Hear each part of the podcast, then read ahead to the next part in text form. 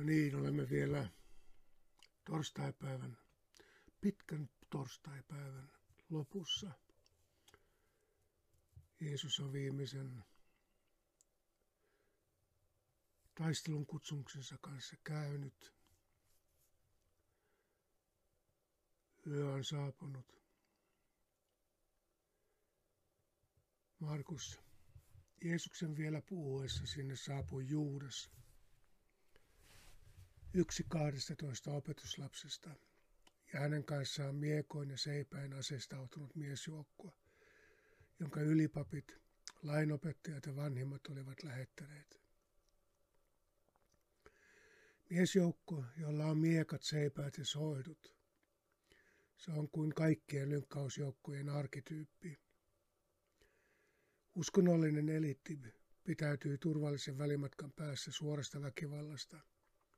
Papillisten viittojen hulmuaminen primitiivisesti aseistetun miesjoukon keskellä olisi paljastanut heidän uskonnollisuutensa luonteen liian selkeästi. Käyttämällä ainoastaan käskyvaltaansa he pesivät ennakkoon käteensä mahdollisesta verenvuodatuksesta. Pilatus oli antanut ylipapeille oikeuden ylläpitää muutaman tuhannen temppelipoliisin joukkoa. Heillä ei kuitenkaan saanut olla seipäitä kummempaa aseistukseen. Miekat viittaavat siihen, että Pilatuksen omatkin sotilaat olivat mukana varmistavassa järjestystä. Markus. Jeesuksen kavaltaja oli sopinut miesten kanssa merkistä. Se on se mies, jota minä suutelen. Ottakaa hänet kiinni ja viekää vartioituna pois. Pyhä suudelma oli luultavasti Jeesuksen opettama käytäntö opetuslasten kesken. Intiimi viesti uudenlaisesta veljeydestä ja suuremmasta perheestä – Markuksen aikaisen seurakunnan keskellä sellainen viestitti yhteenkuuluvuutta ja solidaarisuutta saman tien kulkijoiden kesken. Markus. Tultuaan hän meni suoraan päätä Jeesuksen luo ja sanoi, Rabbi, ja suuteli häntä.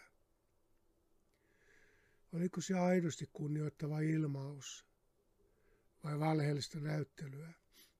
Pitikö Juudas Jeesusta edelleen opettajanaan Toivoiko Juudas Jeesukselle vahinkoa vai kuvitteliko hän saavansa jotain hyvää aikaiseksi? Kunnioittavalla puhuttelulla ja ystävällisellä eleellä Juudas ohjasi vangitsijat oikean henkilön luokse. Vaikka Jeesus olikin monelle entuudestaan tuttu kasvo, häntä ei välttämättä olisi pimeässä ollut helppo löytää ilman tunnistajaa. Matteuksen mukaan Jeesus vastasi Juudakselle, Ystävä, tätä varten sinä olet tullut. Lause voidaan kääntää myös kysymyksen muotoon. Ystävä, mitä varten sinä tänne tulit? Jeesus ei ole aiemmin suoraan kutsunut ketään ystäväkseen. Se tuntuu aika oudolta tavalta puutella miestä, joka johtaa pidätysjoukkoa. Saattoisi olla Jeesuksen ironiaakin, mutta minun on vaikea kuvitella sellaista tähän tilanteeseen.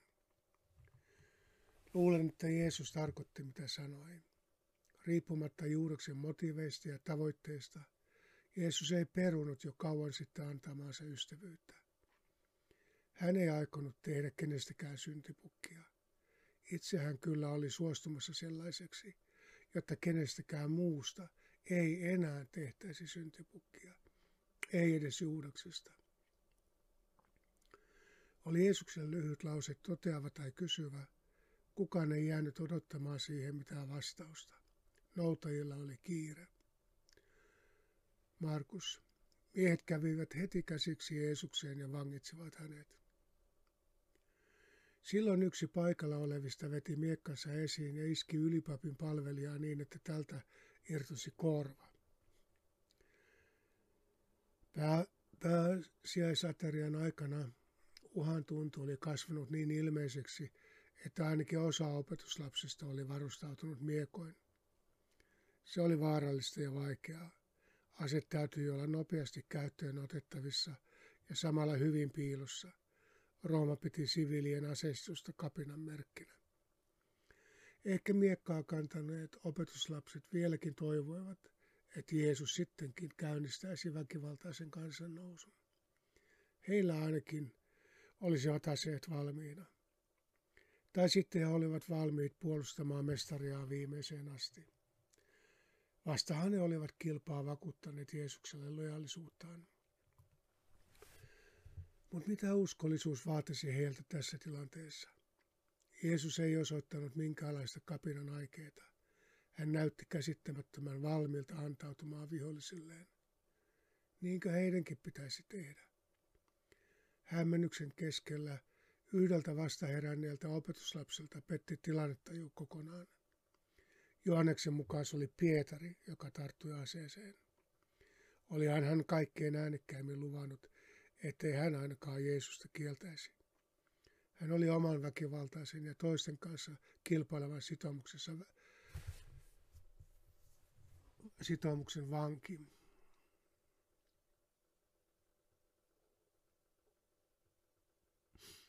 Pakkohan hänen oli näyttää olevansa sanojensa mittainen mies. Toivottoman suuren ylivallan edessä se merkitsisi sankarallista kuolemaa. Ehkä Jeesus, Jeesuskin oli vielä provosoitavissa mukaan myyttiseen taisteluun, jossa paha väkivalta voitetaan hyvä, hyvällä väkivallalla. Eikä Pietarista olisi ollut parempi, että Jeesuskin kuolisi sankarillisessa alivoimataistelussa, eikä antautuisi häpeälliseen kohteluun ja kunniattomaan kuolemaan. Hetken aikaa koko opetuslasten joukko oli vaarassa joutua vähintäänkin seipäälle mukiloiduiksi ja Jeesuksen kanssa pidätetyksi. Matteuksen mukaan Jeesus rauhoitti korvan amputoinutta opetuslasta. Mark, pane miekkasi tuppeen, joka miekkaan tarttuu, se miekkaan kaatuu. Emme tiedä missä vaiheessa Jeesus oli lopullisesti vakuuttunut siitä, että kaikki se väkivalta, mitä Israelin historiassa oli pantu Jumalan piikkiin, ei olekaan Jumalan, vaan ihmisen väkivaltaa. Viimeistään nyt hän olisi tarvinnut väkivaltaista Jumalaa puolelleen, jos olisi sellaiseen uskonut. Nyt hän oli kuitenkin lopullisesti vakuuttunut siitä, että väkivalta ei ole pelastavaa, vaikka se monesti näyttäytyy sellaisena. Osallistuminen väkivaltaiseen vuorovaikutukseen olisi vain tempautumista mukaan ikuiseen toistoon. Aina vaan siihen samaan. Juuri sen hän on tullut lopettamaan. Juuri sille hän on tullut tarjoamaan vaihtoehtoa. Tässä tilanteessa Jeesuksen sanat miekkaan hukkumisesta tuskin vakuuttivat ketään.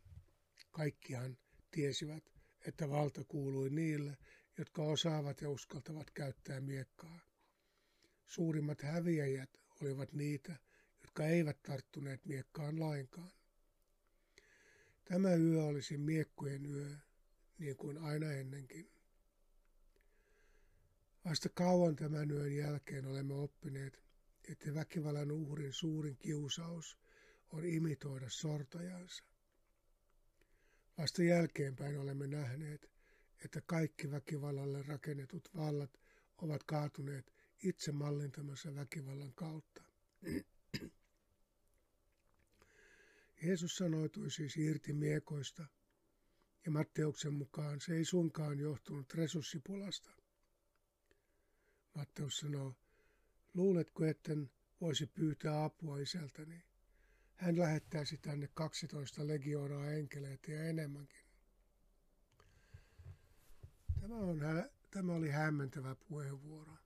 Uskoiko Jeesus todella, että hänen isänsä olisi valmis puuttumaan asiaan yliluonnollisella sotilaallisella voimalla? Vai oliko tämä vain retorinen viittaus militaristiseen Jumalaan, joka miekoin puolustaa kunniansa? Sellaisena Jahve oli usein näyttäytynyt, ja sellaiseen Jumalaan hänen opetuslapsensa edelleen uskoivat. Oliko Jeesuksenkin Jumala loppujen lopuksi juuri sellainen? Olisiko hänen isänsä todella lähettänyt 12 legioonaa enkeleitä ja enemmänkin, jos Jeesus olisi sitä pyytänyt? Jeesuksen retoriikan ydin näyttää olleen, että hän tai hänen isänsä eivät suinkaan olleet kyvyttömiä väkivaltaan, vaan haluttomia käyttämään sellaista. Jeesus alleviivasi tietoisesti valinneensa väkivallattoman tien.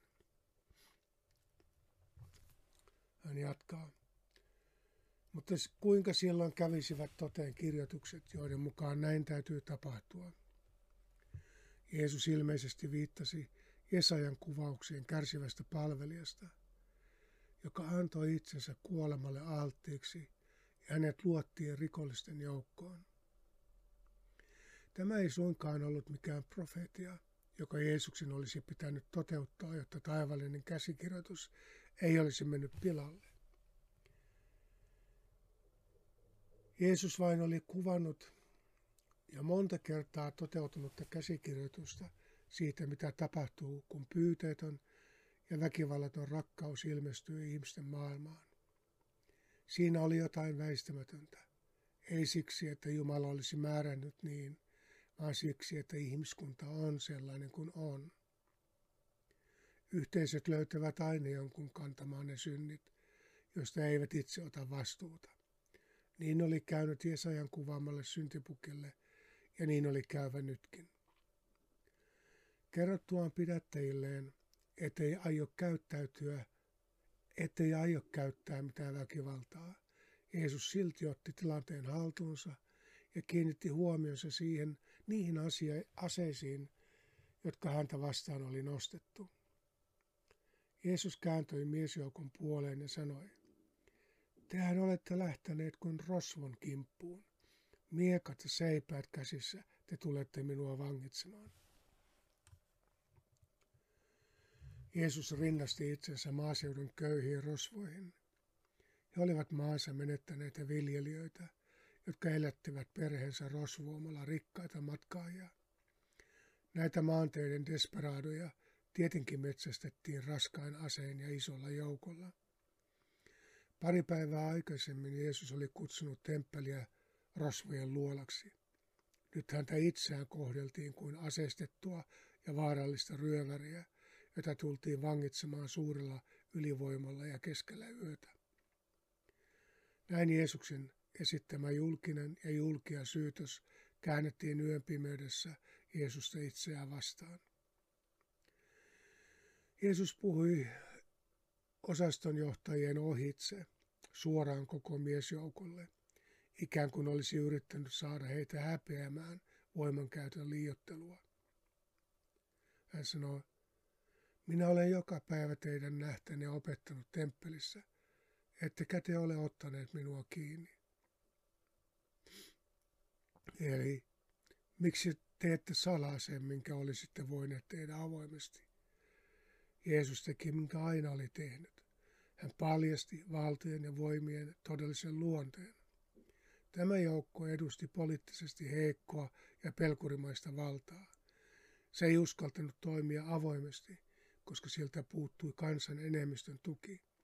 Se toimi vaivihkaa ja salaa, koska sillä ei ollut minkäänlaista moraalista arvovaltaa. Jeesus alleviivasi jokaisen pidättäjän henkilökohtaista vastuuta pidätyksestä. Hän ei antanut heidän teeskennellä, että olivat esivallan käskystä tulleet pidättämään tuntematonta miestä, jonka joku ilmiantaja oli tunnustanut, tunnistanut ja suudelmalla paljastanut.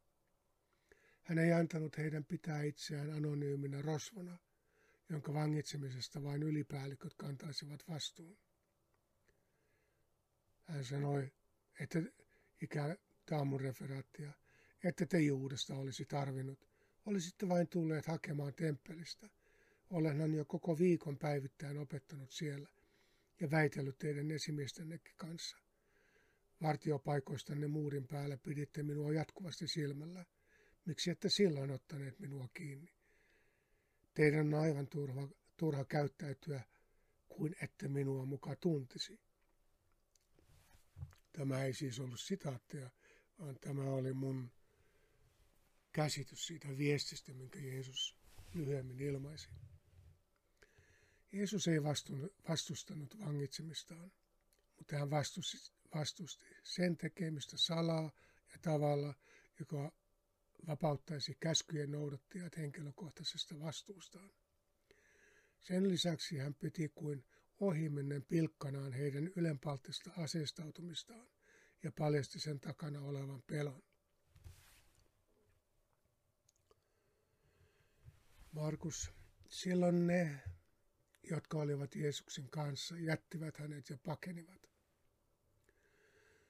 Taas kerran näemme, että mitä yksi edellä, sitä muut perässä. Näiden opetuslapset olivat toimineet koko ajan, kerta toisensa jälkeen. Silti he jälkeenpäin itse kirjaavat kaikki heikkoutensa ja senkin, etteivät vieläkään ymmärtäneet, minkälaisesta Jumalan valtakunnasta Jeesus oli koko ajan puhunut. Loppuun asti he toivoivat väkivallalla perustettua väkivaltaa, val, väkivallalla perusteltua valtakuntaa ja omaa mahtivirkaa siinä. Kun viimeinenkin toive sankarillisesta voitosta oli menetetty, kaikki pakenivat yön pimeyteen. Markus. Jeesuksen mukaan oli lähtenyt nuori mies, jolla ei ollut yllään muuta kuin pellavainen vaate. Hänet otettiin kiinni, mutta hän riistäytyi vaatteistaan ja pakeni alasti. Kuka alaston pakenia lieneekin, tämänkin episodin kirjaaminen vain alleviivaa sitä totaalista nöyryytystä ja toivon menetystä, johon Jeesus oli johtanut heidät. Kaikkien näiden vuosien jälkeen hän oli pettänyt heidän unelmansa. Parempi oli paeta vaikka alasti ja menettää kunniansa, kuin uhrata henkensä käsittämättömälle illuusiolle ja epärealistiselle harhalle. Opetuslasten toivo oli luhistunut ylivoimaisen väkivallan edessä. Keskiyön yllätyshyökkäys oli pelästyttänyt viimeisetkin sankaruuden rippeet heidän nahoistaan, eikä kukaan heistä, heitä siitä moittinut. Vain hullu olisi jäänyt odottamaan vain hullu olisi jäänyt ottamaan mittaa imperiumin ja temppelin puolustajien ylivallan kanssa. Jeesus kääntyi vangitsijoidensa puoleen ja sanoi, nyt on teidän hetkenne, nyt on pimeyden valta. Silti hän näilläkin sanoilla nakersi pimeyden valtojen itseluottamusta. Ehkä tämä hetki ei sittenkään ollut täysin heidän hallussaan. Tämä mies näytti säilyttävän arvonsa ja jonkun salaperäisen vallan tunnun vielä silloinkin, kun hän ojensi kätensä sidottavaksi. Juudaksen rooli vaikuttaa vähän näennäiseltä ja hänen suudelmansa aika turhalta. Olihan Jeesuskin sanonut, että useammat heistä tiesivät varsin hyvin, kuka hän oli.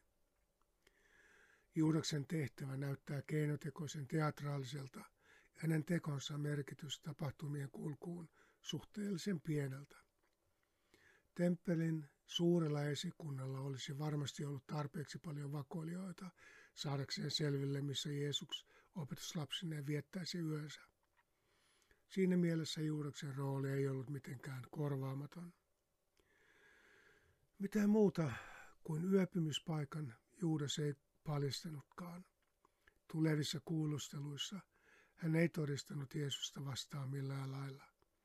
Hän olisi voinut antaa Jeesuksen pyrkimyksistä ja opetuksista hyvinkin vahingollisia lausuntoja. Sellaisesta yhteistyöstä olisi papistolle ollut paljon enemmän apua. Jeesus ei ollut vain yhden ilmiantajan, vaan kollektiivisen väkivallan uhri. Juudeksella oli vain marginaalinen ja toisarvoinen rooli pitkässä kertomuksessa, joka kuvaa väkivaltaisten ristiriitojen kulminoitumista uhriutta vaativaksi kriisiksi. Markus ja Matteus eivät kertomuksessaan tietenkään vapauta Juudesta omasta vastuustaan. Eivät he myöskään korota hänen yksilöllistä vastuutaan yli muiden. Juudeksen petos oli vain yksi vinjetti evankelistojen tavassa kuvata erilaisten yksilöiden osuutta itseään suuremmasta dynamiikasta, joka aina johtaa jonkun uhraamiseen. Markus ei mainitse Juudasta hänen tulonsa jälkeen lainkaan. Juudas vain katoaa näyttämältä. Matteuksen kertomuksesta voimme arvata, että hän seuraa vangittua Jeesusta nähdäkseen, miten tämän käy. Pääseekö Jeesus jonkinlaiseen sopimukseen Kaifaan ja papiston kanssa, vai käynnistääkö hän vihdoinkin ratkaissa vapa- vapaustaistelun?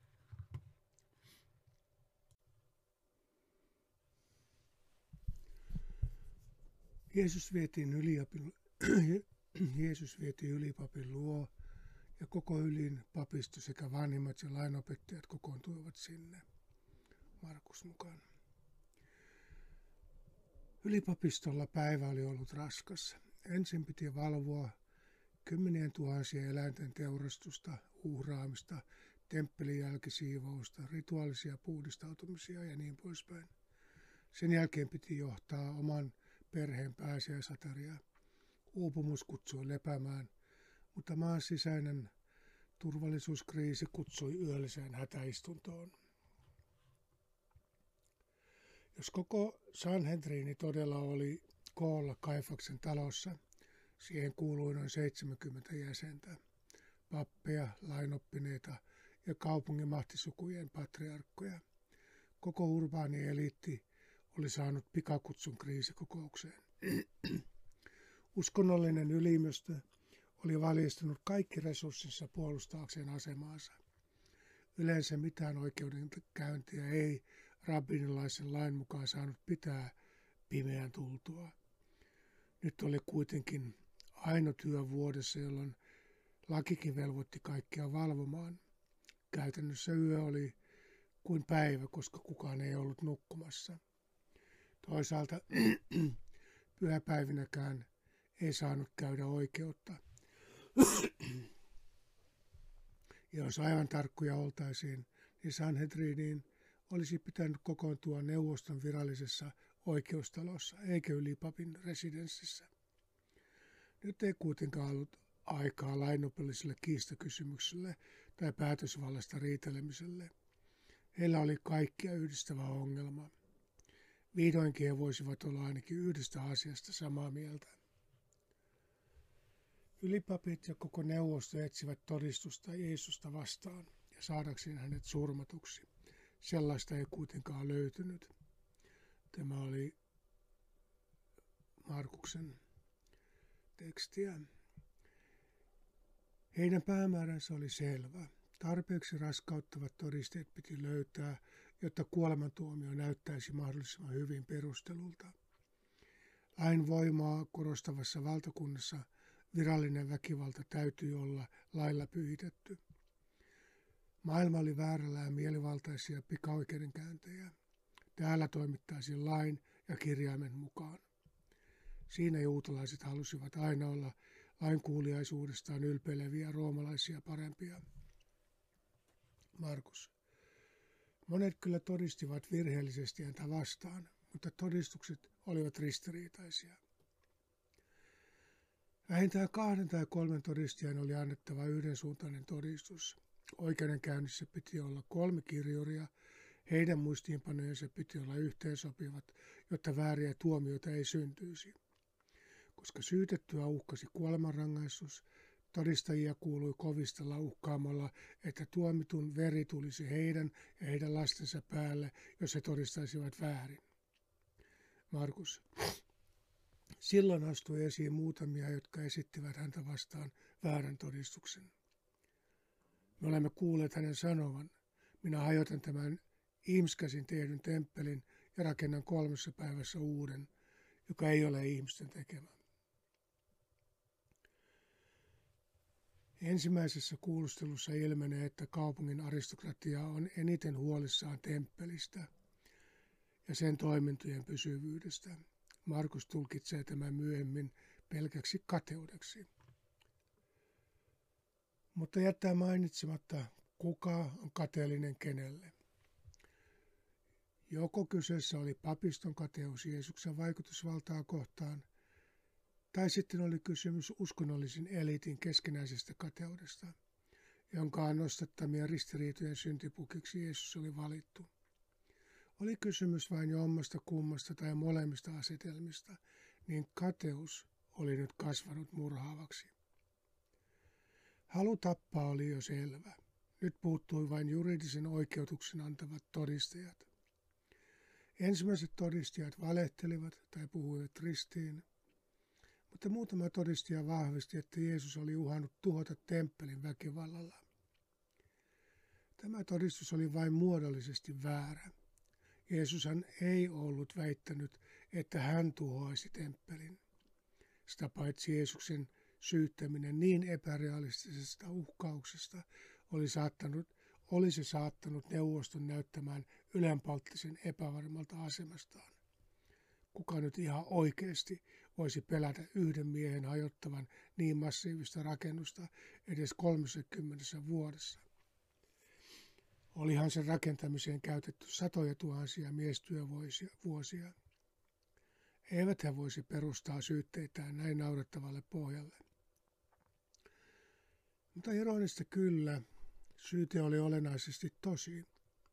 Olihan Jeesus opetuksellaan ja käytöksellään osoittanut temppelin sekä turhaksi että suureksi uskonnolliseksi itsepetokseksi. Hän oli hajottanut sen uskonnollista arvovaltaa siirtämättä yhtään kiveä toisen päältä. Ihmiskäsin tehty on ilmaisu, jota juutalaiset käyttivät kuvatessaan veistettyjä epäjumalien patsaita. Oli Jeesus oikeasti oli Jeesus oikeasti käyttänyt tätä ilmaisua tai ei? Se oli epäsuora vihje, jonka mukaan temppeli oli yhtä turhan epäjumalan palvelun kohde kuin mikä tahansa naapurikansojen jumalapatsaista. Se, että Jeesus rakentaisi jotain radikaalisesti toisenlaista temppeliä, oli heille täysin käsittämätöntä, eikä se kelpäisi pitävän syytteen nostamiseen. Neuvosto ei kuitenkaan ymmärtänyt tai uskaltanut käydä hänen kanssaan oikeutta tällä tasolla, Markus. Mutta tässäkään asiassa todistukset eivät pitäneet yhtä. Artavasten hankitut väärätkin todistajat puhuivat sen verran ristiin, että juridisesti pitävää tuomiota ei saatu aikaiseksi. Jeesus oli kyllä suoraan ja epäsuoraan arvostellut temppeliä ja tarjonnut yksinkertaista uskoa Jumalaan ja vapaaseen anteeksiantoon uhraamisen vaihtoehdoksi. Mutta hän ei ollut uhannut tuhota temppeliä väkivalloin, eikä kiihottanut ketään muutakaan tekemään niin. Sellainen olisi hyvin riittänyt kuolemanrangaistuksen langettamiseksi. Markus. Silloin ylipappi nousi paikaltaan, astui esiin ja kysyi Jeesukselta, etkö lainkaan vastaa heidän syytyksiinsä? Mutta Jeesus pysyi vaiti hän ei vastannut mitään. Jeesuksen hiljaisuus on varmaan sekä ärsyttänyt että herättänyt epämääräistä kunnioitusta. Hiljaisuutta pidetään yleensä myöntymisen ja alistumisen merkkinä. Mutta jostain syystä Jeesuksen hiljaisuus, hiljaisuutta ei koettu sellaisena. Kaikkein pahinta oli se, että hän vaikenemisellaan kyseenalaisti heidän oikeutensa ylipäänsä asettaa hänet syytteeseen. Korkein neuvosto ei ollut tottunut tällaiseen vaikenemiseen. Historioitsija, Josefuksen mukaan jokaisen kuulusteltavan tuli esiintyä nöyrästi ja armoa anelevasti. Jeesuksista kyllä puuttui ylimielinen kopeus, mutta ei hänestä mitään alamaisen nöyryyttäkään löytynyt, eikä hän keneltäkään mitään armoa anelut. Salin täyttävällä hiljaisuudellaan hän ehkä itse provosoi esille kohtalokkaan kysymyksen. Markus, silloin ylipappi teki hänelle uuden kysymyksen. Oletko Messias, ylistetön Jumalan poika? Kukaan muu ei voisi asettaa heidän arvovaltaansa kyseenalaiseksi kuin Messias itse. Siirtämällä kysymyksensä periferiasta ytimeen he ottivat suuren riskin. Temppelin häpäisijän he voisivat tuomita rikolli, rituaalirikollisena. Olivat hänen syynsä siihen mitkä tahansa.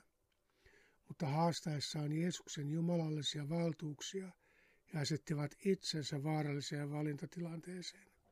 Hehän odottivat Messiasta ja olivat valmistautuneet tekemään mitä tahansa tämän eteen, kun hän vain ilmoittaisi itsensä heille. Ehkä he uskalsivat kysyä näin, koska luottivat Jeesuksen vaikenemisen jatkuvan. Mutta kaikkein hämmästyksiksi Jeesus vastasikin kysymykseen. Markus, olen, vastasi Jeesus. Hänen lyhyt vastauksensa oli käännetty suoraan myöntäväksi, mutta ego eimi voidaan kääntää sekä väitteeksi että kysymyksen muodoksi. Olenko? Kysymysmuoto sopii paremmin yhteen Jeesuksen aiempaan käytökseen. Markuksen mukaan hän oli toistuvasti vältellyt tätä nimitystä. Jos hänen vastauksensa oli retorinen vastakysymys, Jeesus ei taaskaan kieltänyt eikä myöntänyt omaa messiaanisuuttaan. Jos vastaus oli myöntävä, tämä olisi ensimmäinen ja viimeinen kerta, kun Jeesus antoi nimittää itsensä Messiaaksi ja Jumalan pojaksi. Ylipapille näytti kuitenkin olevan selvää, kumpaa Jeesus tarkoitti. Hän otti sen väitteenä, koska se antaisi heille tarpeeksi selkeän syytepohjan. Ehkä hän toivoikin nimenomaan tätä vastausta. Ehkä se oli kaikkein pelätyin vastaus, tai molempia yhtä aikaa. Viimeistään nyt heidän oli kuitenkin otettava kantaa tähän peruskysymykseen. Hänen valtansa tai meidän valtamme. Näin tärkeässä joukossa se ei ollut vaikea valinta. Jeesus jatkoi vastaustaan. Markus, että saatte nähdä ihmisen pojan istuvan voiman oikealla puolella ja tulevan taivaan pilvien keskellä. Jeesuksen sanoissa kaikuu psalmeista ja Danielin ennustuksista tuttua messiaanista mahtipontisuutta.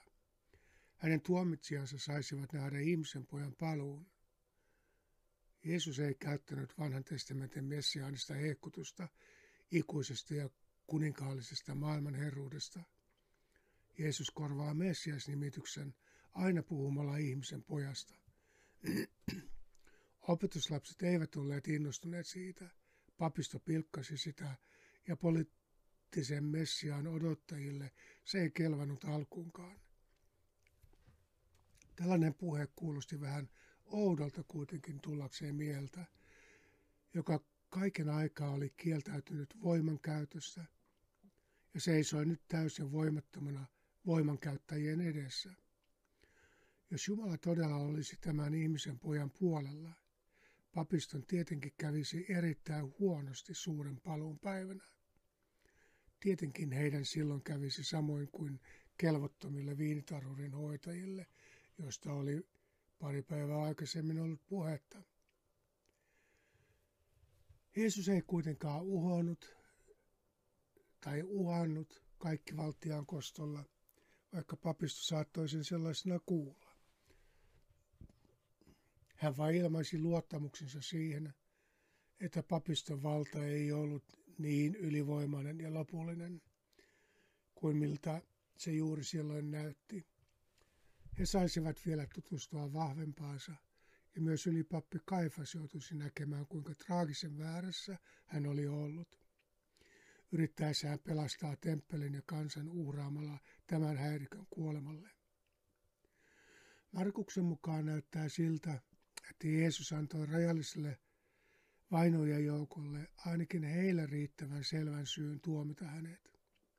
Kansanjoukon tai opetuslastensa kuulen Jeesus ei koskaan puhunut itsestään näin. Matteuksen ja Luukkaan mukaan Jeesus ei myöntänyt eikä kieltänyt mitään. Hän antoi kuulustelijoilleen vastuun ratkaista kysymys hänen messiaanisuudestaan itse. He sanovat, itsepä sen sanoit, tai itsepä te niin sanotte. Näissä vastauksissa kuule myös väsynyttä ironiaa, ettehän te usko sitä, vaikka itse niin väitätte, joten turha teillä on myöntää tai kieltää yhtään mitään. Kaikissa kolmessa evankeliumissa Jeesus kuitenkin näyttää viimeiseen asti pitävän kysymyksen auki. Hän ei sallinut kenenkään ratkaista kantaansa tekemällä johtopäätöksen vain muutaman sanan tai tittelin perusteella. Sellainen olisi liian pinnallista ja laiskaa ajattelua, pelkkää sana-akrobatiaa.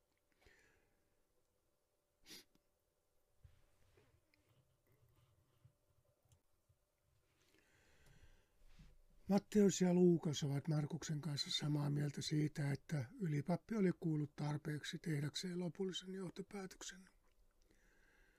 Silloin ylipappi repäisi vaatteensa ja sanoi, mitä meidän enää todistajia tarvitsemme? Kuulittehan, miten hän herjesi Jumalaa. Mitä ehdotatte? Kaikki olivat yhtä mieltä siitä, että hän on syyllinen ja ansaitsisi kuoleman. On epäselvää, miten Jeesuksen vastaus täytti Jumalan pilkan kriteerit. Sitä varten hänen olisi pitänyt halventavalla tavalla mainita Jumalan nimi. Kuulustelussa Jeesus puhui Jumalasta vain kiertoilmaisuin. Mihinkään lähteeseen ei ole kirjattu sellaisia, sellaista lausuntoa, joka Tooraan mukaan olisi ollut Jumalan pilkkaamista.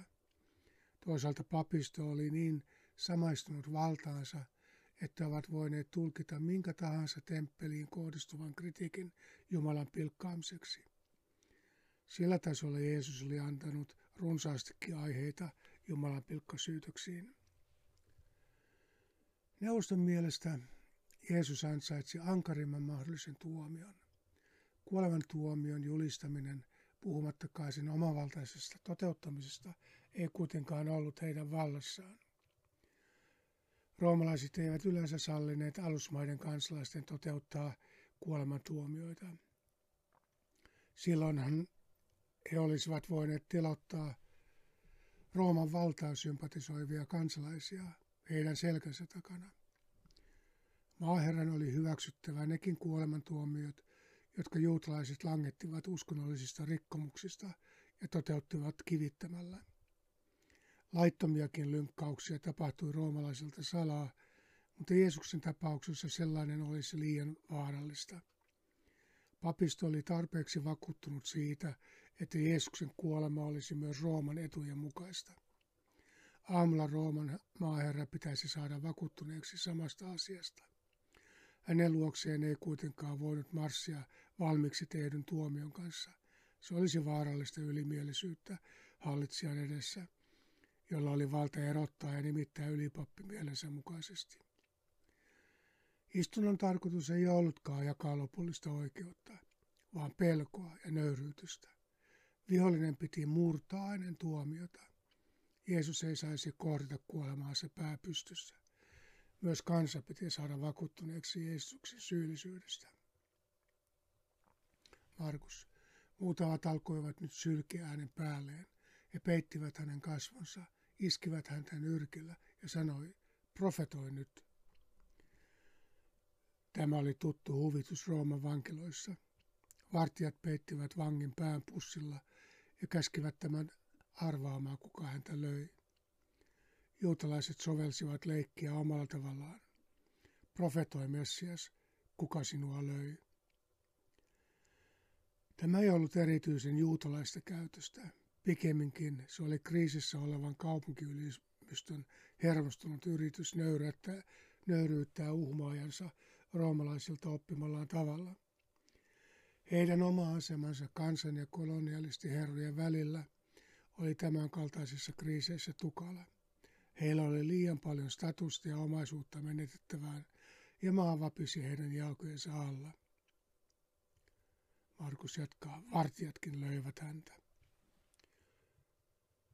Vartijat olivat tämän kokouksen alintakastia. Miten he olisivat voineet olla seuraamatta esimiestensä mallia? Tietenkin heidänkin piti lyödä, osoittaakseen edes jotenkin kuuluvansa oikeaan seuraan. Jos oletamme, että myöhemmässä rabbiinisessa kirjallisuudessa kuvailtu juutalainen oikeusprosessi oli lähestulkoonkaan voimassa myös tänä yönä, Markuksen kuvaama oikeuden istunto oli sekava juridinen farsi, väkivaltainen ja valheellinen irvikuva siitä, mitä normaalisti pidettiin kunniallisena ja jumallisena oikeudenkäyntinä. Paikalla oli ilmeisesti myös Jeesusta salaa ihailleet Joosef Arimatealainen ja Nikodemus. Uskalsivatko he olla lyömättä Jeesusta? Jokaisen lyönti vahvisti yhteistä uskoa uhrin syyllisyyteen. Jokainen pidätetty lyönti oli yhteisöllinen petos. Kun syntipukki on valittu, on hyvin kohtalosta, on hyvin kohtalokasta astua tämän rinnalle tai olla häntä syyttämättä.